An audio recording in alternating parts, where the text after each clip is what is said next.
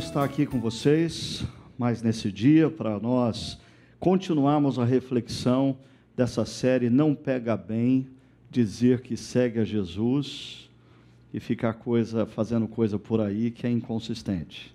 Né? Por exemplo, não pega bem perder de 4 a 0 por um time que estava ameaçado de rebaixamento. Não pega bem. Não pega bem secar o time do pastor, faltando quatro rodadas para o final. Certo? Vamos deixar muito claro essas coisas. Não pega bem. Hoje nós vamos falar sobre não pega bem dizer que segue a Jesus e ser crítico e julgador. Antes, uma pesquisa de opinião pública aqui. Quem aqui é ah, excessivamente crítico e julgador? Por favor, levante sua mão. Ah, então a gente tem. Porque ontem eu estava num, num, campo, quando eu perguntei, não tinha ninguém, a gente orou e a gente foi embora para casa. Então a gente tem que. A, a, a, gente vai ter que gastar esse tempo, porque senão eu ia pedir para Antonella subir e cantar outra vez a música e, e, e já estava fechado uh, o nosso dia. Veja bem, a gente tem falado aqui nas últimas semanas, sempre no início uh, de cada reflexão, de que é muito importante a gente perceber o que de fato essa série de reflexões tem feito de cada um de nós. Porque existe um perigo da gente se tornar uh, juízes e arrogantes. e a gente passar a olhar para cada um que nos cerca e dizer assim: ah, não pega bem, hein? Não pega bem, ó. Não pega bem. Ah, você devia saber que isso não pega bem. Ó o que você falou. Lembra o que o pastor disse? Não pega bem. E, e aí, assim, o tiro saiu pela culatra. Porque a intenção de Jesus, ah, falando aos seus discípulos, é justamente iluminar cantos obscuros da alma, cantos escuros do coração, e mostrar para os seus discípulos de que existem coisas mais profundas para serem trabalhadas.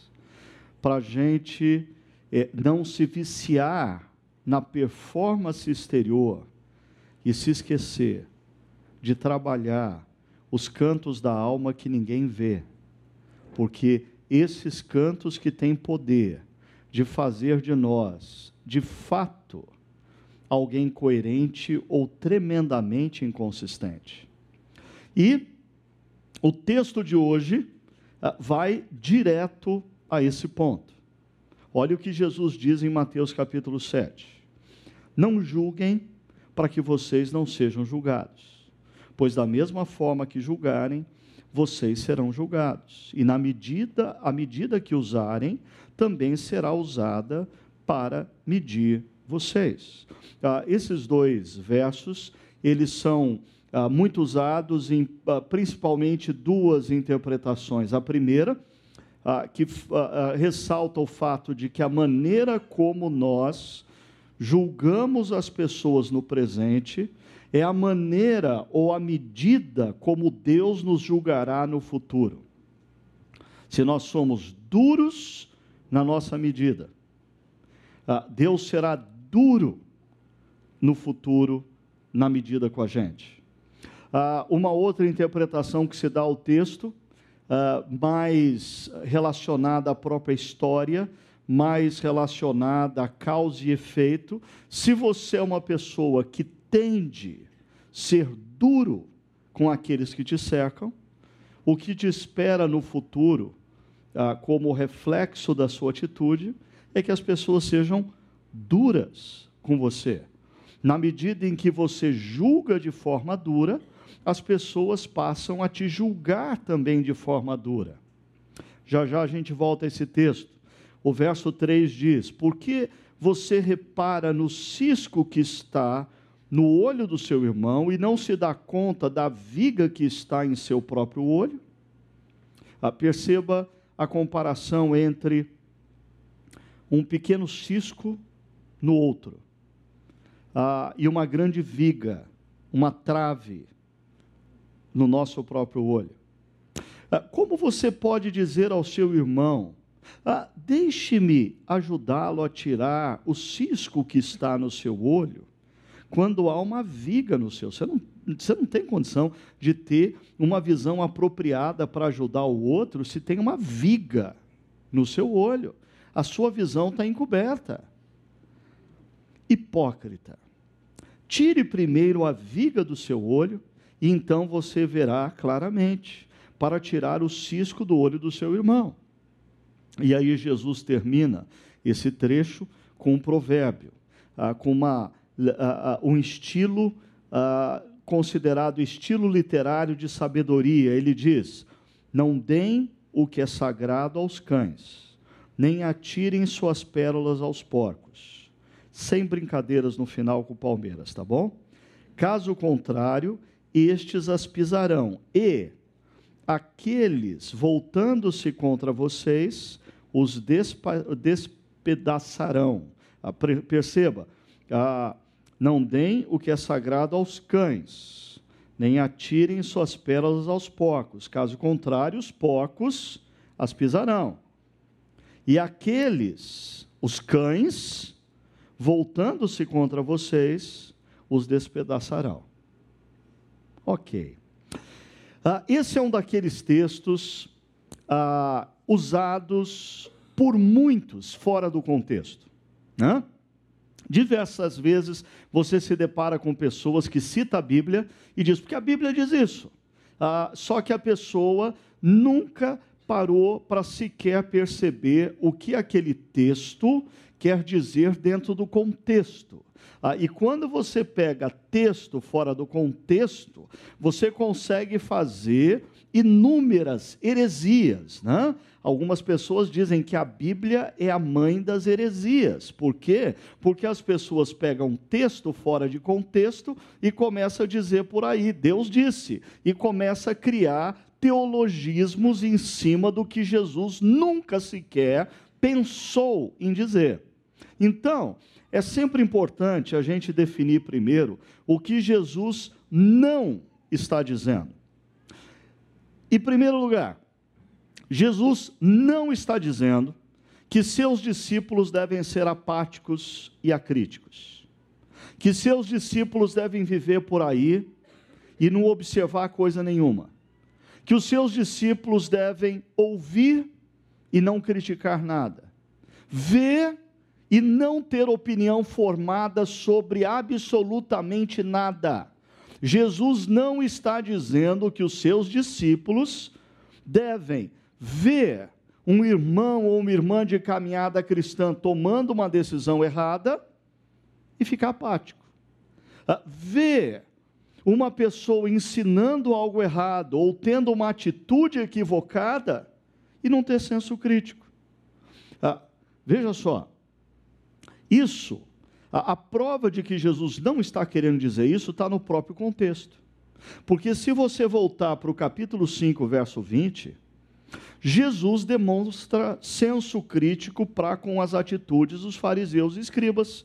Olha o que ele diz no verso 20: Pois eu lhes digo que se a justiça de vocês não for muito superior à dos fariseus e mestres da lei, o que Jesus está fazendo senão sendo crítico para com a atitude dos fariseus e escribas. O que Jesus está fazendo, senão apontando para os seus discípulos que a atitude dos fariseus e escribas é uma atitude equivocada, é uma atitude errada. Jesus tem opinião formada sobre aquilo. E ainda, recentemente nós estudamos o trecho onde Jesus dizia: Como fazem os hipócritas nas sinagogas e nas ruas. Jesus está olhando, aqui o contexto é dar esmola, Jesus está olhando aqueles que dão esmolas para que outros vejam, e Jesus está percebendo a motivação errada dessas pessoas. E Jesus não tem medo de se posicionar. Jesus está dizendo: não faça como eles. Ah, sobre oração, Jesus também disse: ah, e quando vocês orarem, não sejam como os hipócritas.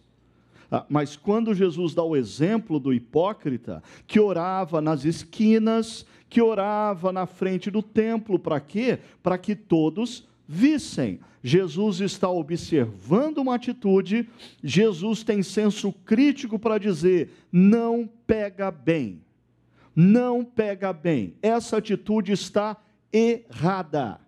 Jesus não teria sido preso condenado e morto se ele fosse acrítico e apático. Jesus foi preso, condenado e morto, porque ele tinha opinião formada sobre tudo, apesar de não ter nada a ver com Raul Seixas, certo? Ah, veja bem, ah, ainda falando do jejum, Jesus demonstra esse senso crítico. Quando jejuarem, não mostrem uma aparência triste, como os hipócritas.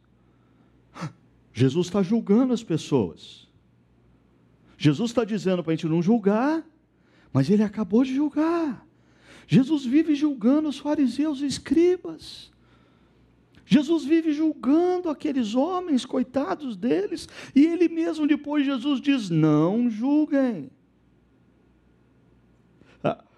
Já já eu vou voltar a essa questão do não julguem. Eu só queria dizer e mostrar para vocês que uma das coisas que Jesus não está dizendo nesse texto é que os, os discípulos dele, Jesus, devem ser pessoas apáticas e acríticas para com o mundo à sua volta, para com os erros que as pessoas cometem, para com as coisas equivocadas que as pessoas falam. Ainda, Jesus não está dizendo que seus discípulos devem ser pluralistas. Afinal de contas, especialmente nós vivemos num mundo pluralista, aonde cada um tem uma ideia, cada um tem uma opinião, eh, cada um tem um posicionamento, e nós devemos respeitar todas as ideias, todas as opiniões, todos os posicionamentos, porque cada um tem uma verdade. A verdade não pertence a ninguém. Cada um tem uma verdade. E a verdade, consequentemente, é relativa. Quem sou eu para dizer que a, a, a, a opção que a pessoa fez é errada? Quem sou eu para dizer que tal posição é errada? Quem sou eu para dizer que aquela ideia que Fulano está defendendo é errada? Você não é ninguém para dizer, mas o Deus soberano e criador revelou através da Sua palavra os seus princípios e os seus valores. E Ele é o justo juiz. Ele pode dizer, e se Ele disse, a verdade não é relativa. Se Ele disse, a verdade é concreta.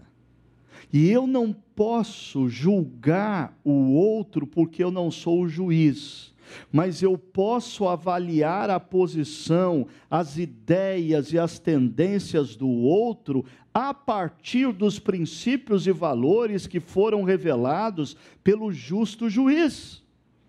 Essa ideia de viver num mundo pluralista, a melhor forma de eu a, a explicar isso normalmente aos meus alunos é, a praça de alimentação de um shopping center. Ah, chega um bando de 10 jovens numa praça de alimentação de shopping center. E aí eles separam ah, algumas mesas para eles, porque afinal de contas eles vão ah, comer juntos. Ah, mas cada um olha para um canto da praça de alimentação e um pergunta: o que, vocês vão querer comer? E um vai e pega hambúrguer, o outro vai e pega ah, massa, o outro vai e pega comida síria, o outro vai e pega comida japonesa, o outro vai e pega a, a, a, é, é, é, a comida da fazenda, e aí vai.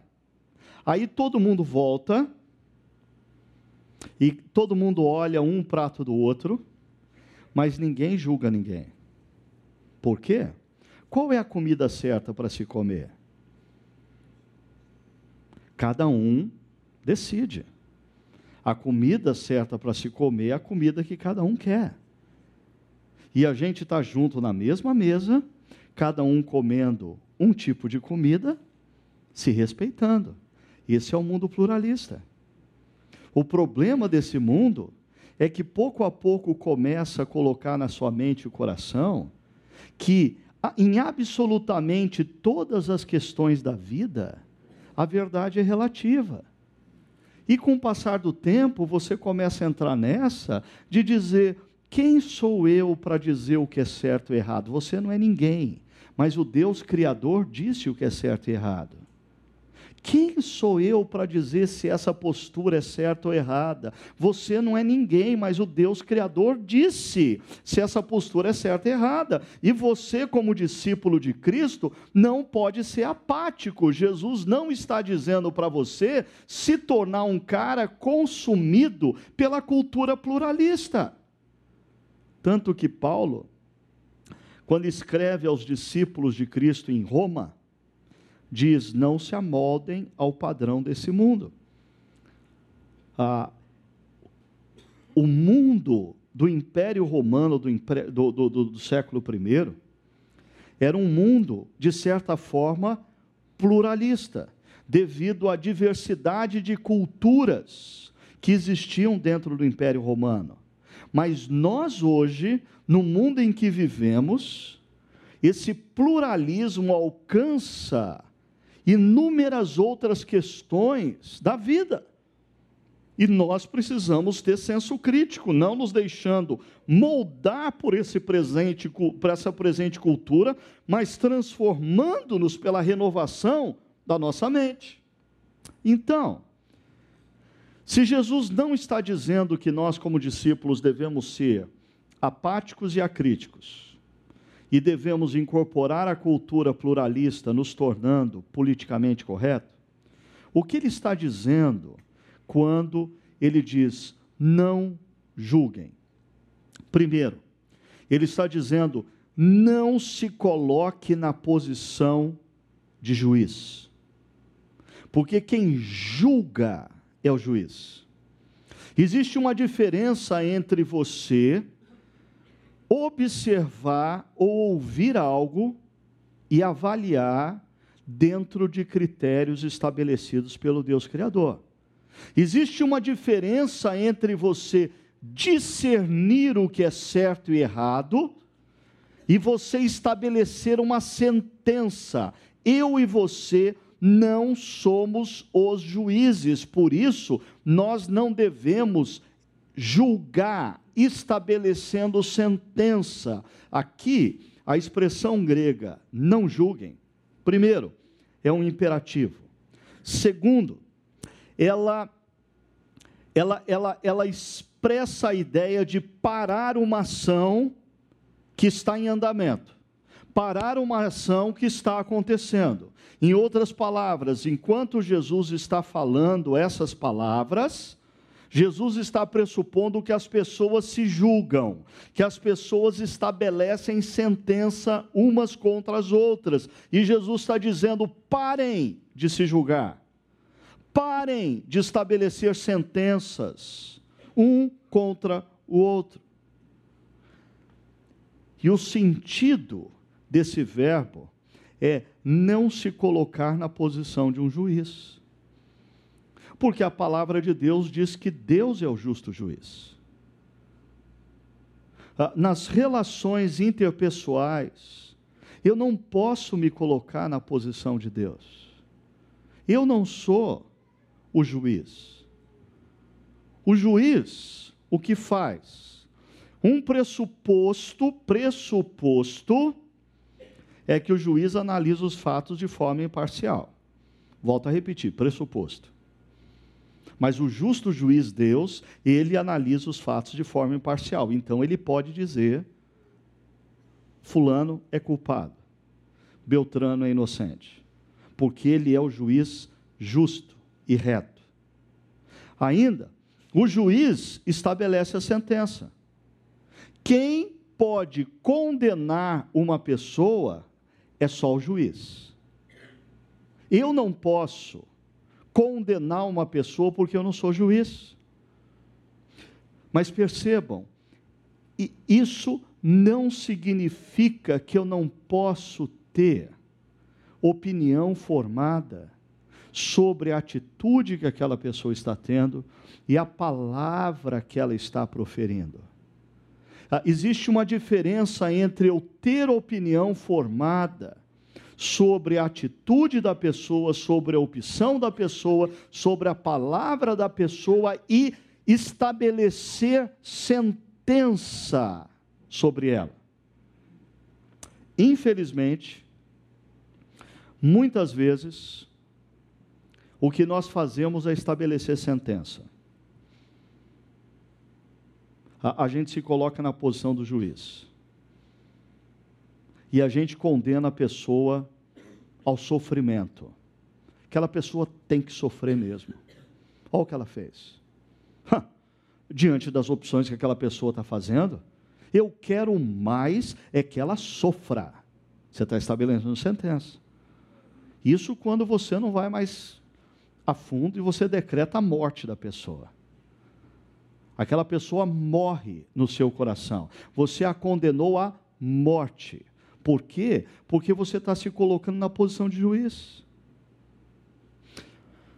Dallas Willard, num livro muito interessante chamado Conspiração Divina, ele falando sobre esse trecho do Sermão do Monte, ah, ele fala que existe uma tendência natural em nós, seres humanos, de lidarmos com os erros dos outros a partir da engenharia da condenação. E o que ele chama de engenharia da condenação? Primeiro, nós identificamos o erro no outro. Segundo, nós tratamos o erro sem compaixão. Pá! A ferro e fogo. Ah, e a gente faz isso em nome da justiça.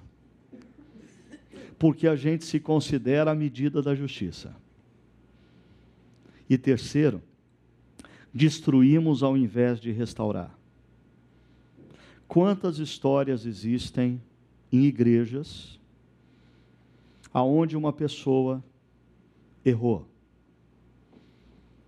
e a ação pastoral, aí quando eu digo ação pastoral, necessariamente não é só do pastor, a ação de um irmão, a ação de um líder, a ação de um pastor que se moveu na direção dessa pessoa, foi uma ação sem compaixão. Se estabeleceu justiça, mas não se estabeleceu espaço para restauração. Se perdeu a pessoa, se destruiu a pessoa. Qual é a outra opção? Olha o que Paulo fala em Gálatas capítulo 6, verso 1 e 2. Faltou o 2 aí, corrija isso, por favor. Diz assim: Irmãos, se alguém for surpreendido em algum pecado, algum erro, alguma falha, vocês que são espirituais, deverão fazer o quê? Restaurá-lo com que sentimento? Mansidão. Mansidão. Ah, e aqui deixa eu chamar a atenção de vocês para essa palavra restaurá-lo. Porque ela aparece só uma outra vez no Novo Testamento, nos Evangelhos. Quando diz que Jesus estava passando pela praia e os pescadores estavam consertando as redes. É o mesmo verbo eles estavam consertando redes. O texto está dizendo: quando um irmão ou uma irmã, quando um companheiro de caminhada cristã errar, o seu papel que observa o que ele fez, não é condená-lo, não é decretar sentença, você não é juiz. O seu papel é se aproximar e, com as suas palavras, com o seu tempo, restaurá-lo, consertá-lo, para que ele volte a ser uma rede usável. E ainda, com mansidão e a característica do manso, ah, essa é uma palavra uh, um adjetivo usado para definir o cavalo domado. O cavalo domado, ele não perdeu a força. O cavalo domado, ele aprendeu a lidar com a força. Então, quando nós nos aproximamos de uma pessoa para restaurá-la, é imprescindível que você seja manso. E manso não significa que você é um banana, não significa que você é uma mãezinha, carente de amor e de afeto, então é incapaz de dizer para a pessoa: você errou, você errou. Você está errada, porque mãezinha carente de afeto sempre chega e quando o filhinho começa a chorar, ela já parte para o outro lado, ah, coitadinho, e não repreende, não corrige, não restaura, não conserta. Agora, se você age como manso, por um lado, você não é a mãezinha dondoca, toda sensível, carente de atenção do filho, por isso incapaz de repreender.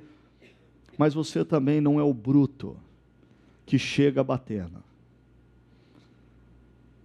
que chega destruindo.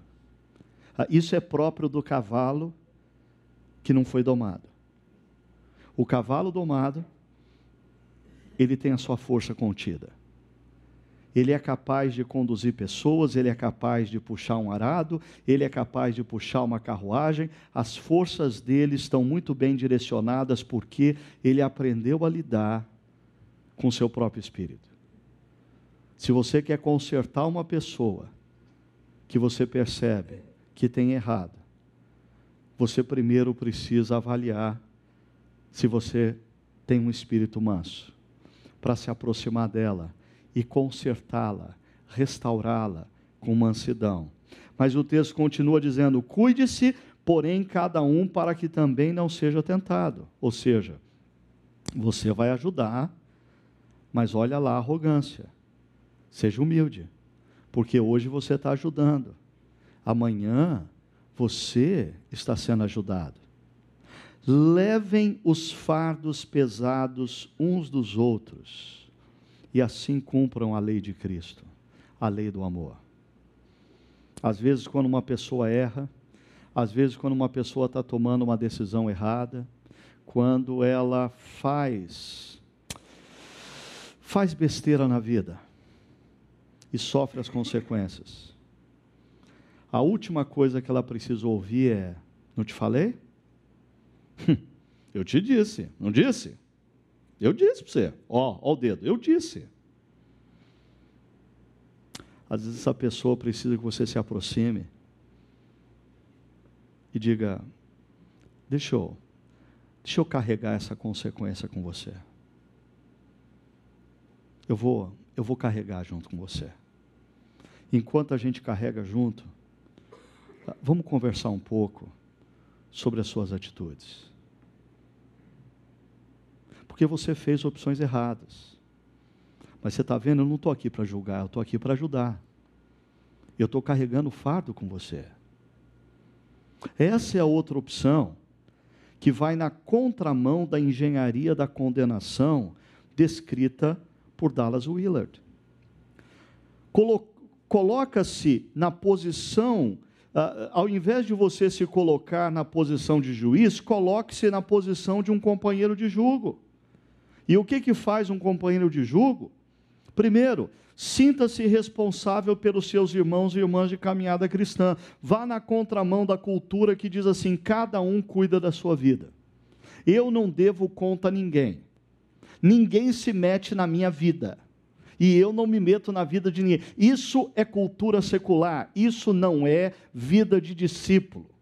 Comunidade de discípulos de Cristo, um se importa pelo outro, sim. O outro tem direito de se aproximar e dizer para mim: Ricardo, eu acho que você uh, está fazendo isso, isso, isso de errado. Pondere sobre isso. Ainda, ao observar um erro, aproxime-se em amor. A, atitude do discípulo deve sempre estar revestida de dois elementos: verdade e amor. Guarde isso. Em momento algum da sua vida, você tem direito de, em nome da verdade, faltar com amor. Mas em momento algum da sua vida, você tem direito de, em nome do amor, faltar com a verdade. É a verdade em amor. Se você é todo amor, mas você se omite diante da verdade, não pega bem. Ah, se você é todo verdade, eu falo a verdade mesmo, doa quem doer, e falta amor, não pega bem. As duas situações não são condizentes. Aquele que se diz discípulo de Jesus. E terceiro, tenha como alvo a restauração e não a destruição da pessoa. Não cabe a mim julgá-la, por isso, quando Jesus diz não julguem, ele está dizendo não se coloque na posição de juiz. Você pode perceber que existe um erro, você pode perceber que a posição está equivocada, você pode perceber que o que a pessoa está dizendo não é coerente. Agora, não decrete a sentença, porque você não é o juiz. Aproxime-se com amor e tente restaurar. Tente restaurar. Segunda coisa que Jesus está dizendo para a gente: trate suas próprias fendas e pendências. Ah, ele diz isso quando ele fala: ah, por que você repara no cisco, no olho do outro, e não dá conta da viga que está no seu olho? Ah, e ainda ele diz: como você pode dizer ao seu irmão, deixa eu ajudar você a tirar esse cisco do seu olho, se você não tem visão? Completa, porque tem uma viga no seu olho. Como que você pode me ajudar a tirar um cisquinho que está aqui, se você tem uma tremenda de uma viga atrapalhando a sua própria visão do meu olho? E aí Jesus faz uso de uma palavra que no capítulo 6 ele já tinha feito uso algumas vezes: hipócrita, que é a palavra ah, do, eh, que define ah, o ator grego que subia no palco e desempenhava diferentes papéis. Então, por exemplo, numa peça grega, ah, existiam 20 diferentes personagens, mas podia ter só cinco atores. E como que eles faziam isso? Colocando máscaras. Quando ele colocava a máscara do personagem, cada um da audiência sabia qual era o personagem que ele estava interpretando. E Jesus está dizendo assim: se você tem uma tremenda viga no seu olho, e você vai bancar o bonzinho para tirar o cisco do olho do outro, primeiro apontando o dedo, dizendo: tem um cisco aí no seu olho, hein? Você está interpretando porque você não está com uma visão tão acurada assim. Você é um hipócrita. Você é um personagem. Você está dramatizando. Você precisa ser mais real. E veja, Jesus diz que se a gente tirar a viga do nosso olho, então a gente vai ver mais claramente. É interessante isso porque isso nos faz perceber, presta atenção, que pendências interiores mal resolvidas, questões interiores mal resolvidas, fendas do nosso caráter, que ninguém sabe, mas a gente sabe. Essas coisas geram uma visão distorcida e, consequentemente, posicionamentos distorcidos. Deixa eu mostrar isso para vocês. Quando não tratamos essas fendas e pendências, geramos então disfunções. Disfunção 1. Pendências privadas e obscuras têm o poder de tornar as pessoas mais críticas e severas para com as, aquelas que falham. Eu ainda estava no seminário, faz mais de 30 anos, e eu ouvi de um velho professor, já falecido. Ele dizia assim para a gente: Olha, quando você estiver pastoreando uma igreja, eh, você vai se deparar com aquele sujeito ou aquela mulher, crica, crica, nada tá bom, reclama de tudo, aponta o dedo para todo mundo, reclama do tamanho da saia da irmã, reclama do decote da irmã, reclama do jeito que a irmã coloca o cabelo, reclama, julgando o tempo todo outros. Esse velho pastor e professor dizia assim: tenha certeza, essa pessoa tem um problema oculto, não resolvido e ela mantém a própria atenção dela ocupada, julgando os outros. Ela mantém todo mundo ocupado, julgando os outros. Percebe? A trave no seu olho mal resolvida você não ter a coragem de olhar para dentro de você e perceber quais são as suas pendências, quais são as questões afetivas, emocionais mal resolvidas que fazem de você o que você é. Ah, você olhar para dentro de você e ter a coragem de dizer: existem erros ocultos na minha vida que eu preciso tratar. Isso gera disfunção na maneira como você se relaciona. Isso pode fazer de você alguém demasiadamente duro no juízo com os outros, quando o problema está primeiramente dentro de você. Segunda disfunção. Pendências, percebem? Presta atenção nessa palavra. No limiar entre o privado e o público tem o poder de tornar as pessoas mais tolerantes e complacentes para com os erros dos outros. A pessoa tem uma pendência moral oculta. Ela tem um problema que ninguém sabe. Mas consciente ou não,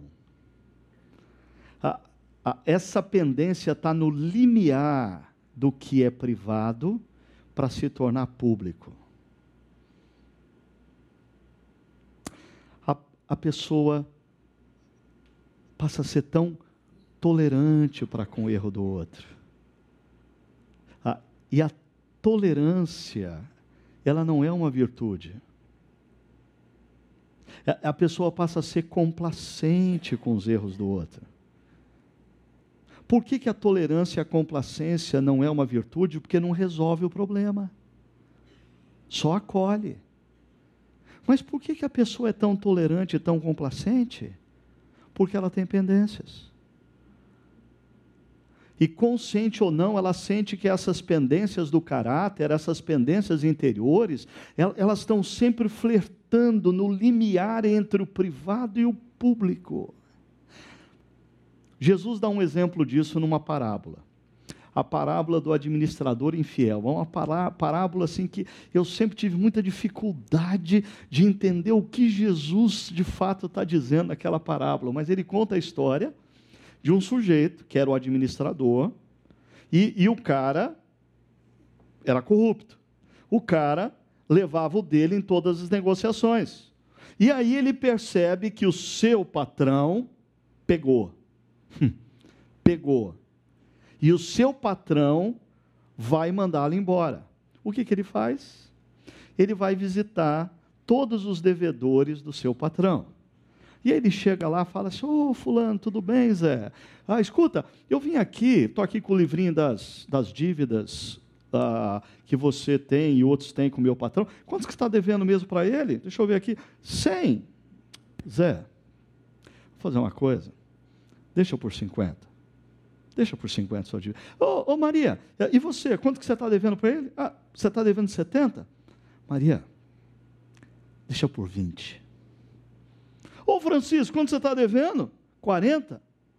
Francisco, conta para ninguém, mas ah, eu vou apagar aqui. Você não precisa pagar nada. Por que, que o cara está fazendo isso? Porque a falha dele está no limiar entre o privado e o público. Agora pensa comigo.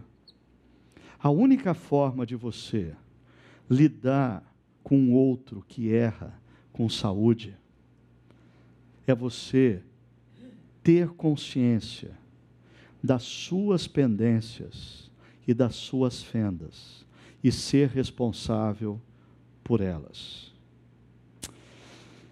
Integridade não é ser perfeito.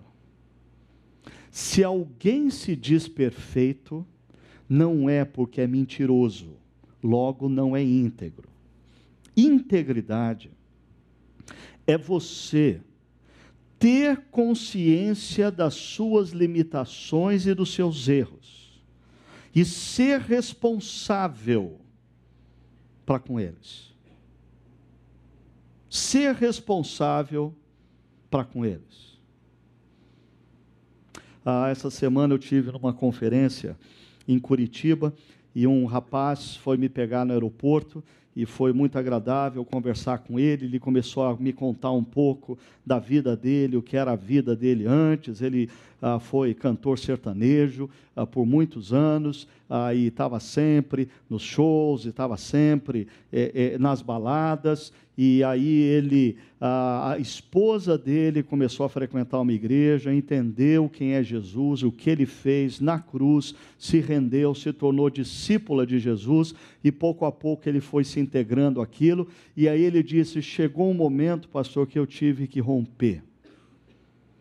E ele disse assim: Eu tive que romper, pastor, porque. E ele falou, eu achei muito bonito a transparência dele. Ele falou assim: Pastor, porque cada um tem as, suas, as suas brechas na alma. um é a bebida, o outro é o dinheiro. Pastor, nada disso é brecha na minha alma. Brecha na minha alma é, é, é atração pelas mulheres erradas. Ah, e eu tive que sair daqueles lugares, porque eu precisava, eu, eu tenho essa brecha na alma e eu preciso cuidar dela. Esse cara é íntegro. Porque, primeiro, ele conhece qual é a fenda da alma dele. Segundo, ele cuida e trata da vida dele a partir da consciência de que ele tem uma brecha. E isso nos capacita a ir ao encontro do outro e tratar o outro. Porque olha só, reconheça suas próprias fendas e pendências. Ah, esse escritor do século XVII, escritor francês Jean Le Bruet, diz: reconheça, ah, perdão, a, demasi, a demasiada atenção que se emprega em observar os defeitos dos outros faz que se, mor, que se morra sem ter tido tempo de conhecer os próprios. Quando você gasta muito tempo identificando os erros dos outros. É capaz de você morrer sem conhecer os seus. Você se conhece, você sabe quais são as fendas do teu caráter, quais são as brechas da tua alma. Como disse aquele rapaz, todo mundo tem o seu. Ah, como a gente cantou, todo mundo tem um esqueleto guardado no armário. Você sabe qual que é o seu esqueleto? Você sabe qual que é o nome dele? Você tem sido responsável por isso? Trate com seriedade e graça. Seriedade e graça. E isso é integridade. Integridade não é eu ser perfeito, você ser perfeito. Integridade é nós conhecermos as nossas próprias vidas, percebermos quais são as fendas e brechas dos nossos, do nosso caráter e tratar disso com seriedade e graça.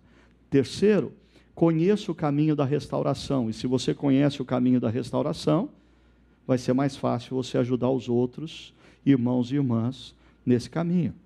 Porque você conhece a dor de descobrir qual é a fenda da sua alma. Você conhece a dor do que é lutar contra um erro. Ah, mas você também conhece a alegria do perdão de Deus. Você também conhece a alegria da restauração. Você está pronto para ajudar alguém, porque você conhece a dor da confissão e a alegria da restauração. Por último, terceira coisa que Jesus nos ensina: não insista com o insensato. É intrigante essa palavra de Jesus. Não deem o que é sagrado aos cães. E perceba que essa linha está ligada à última linha.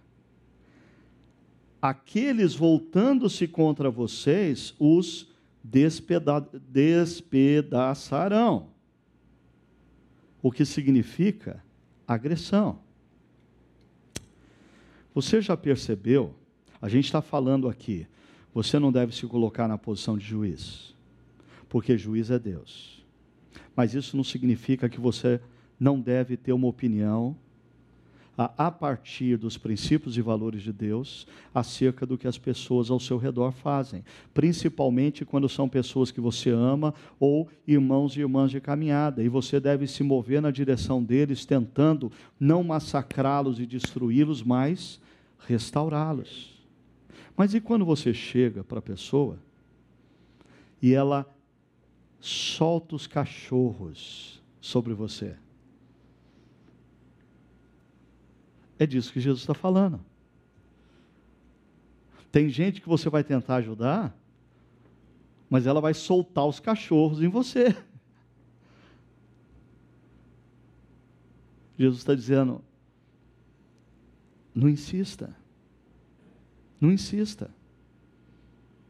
E ainda, Jesus dá um outro exemplo: nem atire suas pérolas. Pérola é algo precioso. Pérola é algo de valor nos templos de Jesus, mas se você joga para os porcos, os porcos vão cheirar, e como não tem cheiro ou sabor, não vão nem comer, eles vão pisar. É isso que vai acontecer se você tentar ajudar uma pessoa que não quer ser ajudada. Se você tentar ajudar uma pessoa que talvez não chegou num ponto da sua caminhada em que as dores das consequências dos seus erros ainda não abriram na sua mente, no seu coração, espaço para ouvir. Aqui, se o primeiro fala de agressão, o segundo fala de desprezo. Às vezes você vai ao encontro de gente para ajudar e ela te agride. Às vezes você vai ao encontro de pessoas para ajudar e ela despreza. O que Jesus está dizendo? Não insista. Não insista. Não é tempo. Continue orando por essa pessoa. Mas não fique insistindo, porque isso é jogar pérola aos porcos. Ou é lançar comida sagrada para os cães. Ah, talvez isso fique mais claro quando a gente lê Provérbios capítulo 9. Eu acho fascinante esses versos. Diz assim: Quem corrige o zombador, a, a, palavra zombador é a mesma lá do Salmo 1, né? É o irreverente, é aquele que não dá atenção à palavra de Deus. Quem corrige o zombador traz sobre si o insulto. Se você corrigir o zombador, você vai ser insultado. Quem repreende o ímpio, e, e tem uma versão anterior que diz: quem repreende o insensato mancha o seu próprio nome. Porque o insensato, além de não ouvir o que você diz, vai sair por aí falando mal de você. Ele vai sair por aí falando mal de você. Não repreenda o zombador. Caso contrário, ele o odiará. Agora, repreenda o sábio e ele o amará. Instrua o homem sábio, e ele será ainda mais sábio. Ensine o homem justo, e ele aumentará seu saber. Paulo diz a Timóteo o seguinte: as coisas que você ouviu de mim, instrua, ensine homens fiéis e idôneos. Porque homens fiéis e idôneos, quando eles são instruídos, eles se tornam ainda mais sábios. Quando eles são ensinados, eles aumentam em saber. Agora, não gaste tempo com o insensato. Quem repreende o insensato ganha desabor. Quem repreende o insensato se fere. Quem repreende o insensato acaba colhendo desgosto. Eu acho que é inevitável uma pergunta aqui, apesar do nosso foco ser outro. Quando alguém lhe diz algo, quando seus pais lhe dizem algo, quando um líder espiritual, um pastor, um líder de grupo, alguém que tem autoridade sobre você, lhe diz algo. Ah, quando um amigo que você não tem dúvida alguma que te ama e que te quer bem, te diz algo. Qual é a sua reação? Você tem sido sábio ou você tem sido insensato? Você tem sido como porcos que pisam em pérolas? Ou cães que agridem quem fala? Ou você tem sido sábio para se tornar ainda mais sábio? Mas o foco de Jesus é tenha sensibilidade para perceber se adianta você se mover na direção daquela pessoa. Talvez não seja a hora ainda. Talvez você tenha que gastar mais tempo de oração por ela. Você tenha que cultivar um pouco mais de amor até que ela te dê a oportunidade de você falar e de você ser ouvido. Assim, termino levantando algumas perguntas para nós. Primeiro, qual tem sido sua atitude para com aqueles que falham? Você tem olhado para os que falham como um juiz severo ou como um agente de restauração? Como um amigo que vai se aproximar e vai consertar, corrigir com mansidão? Ah, não, porque esse negócio de você não você não tem nada a ver com a vida dos outros, é cultura contemporânea, não é comunidade dos discípulos, você tem a ver com os outros. Jesus pediu para que você cuide dos seus irmãos e irmãs. Se alguns deles não estão aqui, você notou, você precisa saber por que eles não estão. Se alguns não estão aqui porque estão esfriando na caminhada, ou têm cometido erros, ou têm feito opções erradas, você é responsável sim por ir atrás dessas pessoas, mas não se coloque na posição de juiz. Se coloque na posição de amigo restaurador. Segundo, como você tem lidado com suas próprias pendências e fendas da alma? Ah, por sinal, talvez uma pergunta mais importante: você as conhece? Você conhece as fendas da sua alma? Você conhece as brechas do seu caráter? Você já deixou o Evangelho iluminar esse canto escuro do seu interior, para você começar a tratar isso com seriedade e graça, se tornando um homem e uma mulher realmente íntegro, porque o hipócrita, ele opta pela máscara, o íntegro opta por cuidar com seriedade e graça. Terceira e última pergunta: quando repreendido, tem você sido um sábio ou um insensato? Para para pensar um pouco. Quão mais sábio você poderia ser hoje se você não tivesse soltado tanto cachorro nos outros ou não tivesse pisado em tanta pérola que te foi oferecida?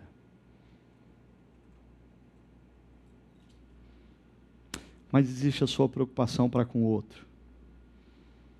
A pergunta que você tem que fazer é: é o tempo? É o tempo de eu ir na direção dele ou dela? Ah, essa pessoa já está num momento em que ela vai ser capaz de ouvir, ou ela vai pegar os meus conselhos e, como porcos fazem com pérolas, vai pisar? Ou ela vai soltar os cachorros em mim? Que tal você fechar os seus olhos, curvar a sua cabeça e conversar seriamente com Deus sobre esse tema que nós abordamos?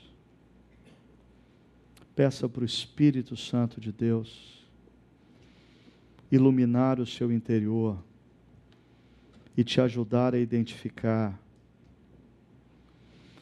qual tem sido a sua postura diante daqueles que erram e falham. Talvez nessa manhã você precisa pedir perdão a Deus e a outros, porque você tem se colocado na posição de juiz e não de amigo restaurador. Talvez Deus tenha colocado na sua mente pessoas que estão precisando de restauração. Se mova na direção dessa pessoa com amor. Haja para corrigi-la com mansidão. Creia que Jesus quer que você cuide dos seus irmãos e irmãs de caminhada.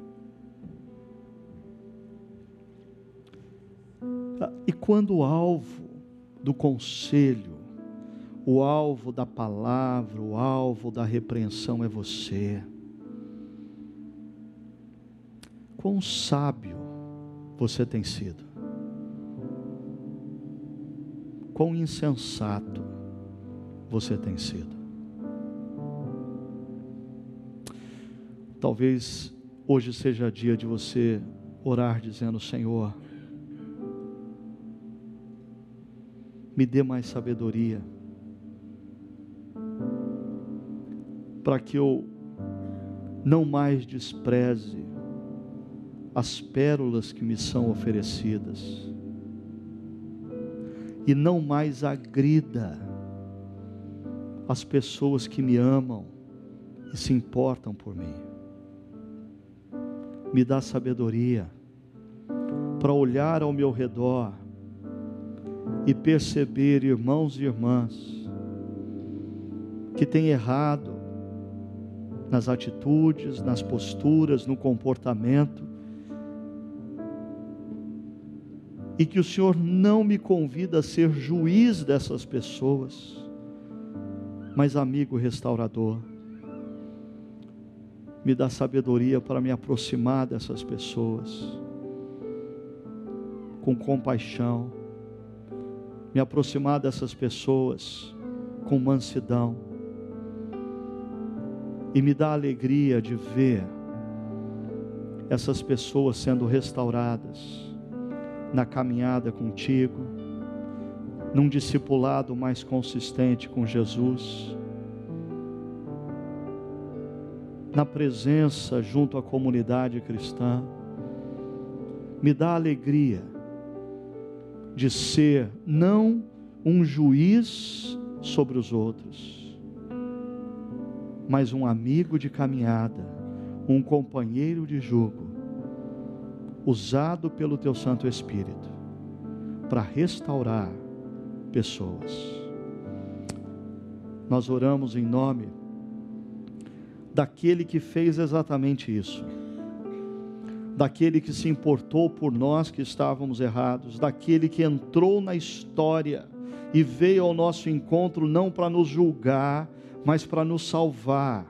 E naquela cruz morreu, pagou o preço para nossa restauração como filhos amados do Senhor. É no nome dele, do nosso amado Jesus, que nós oramos. Amém.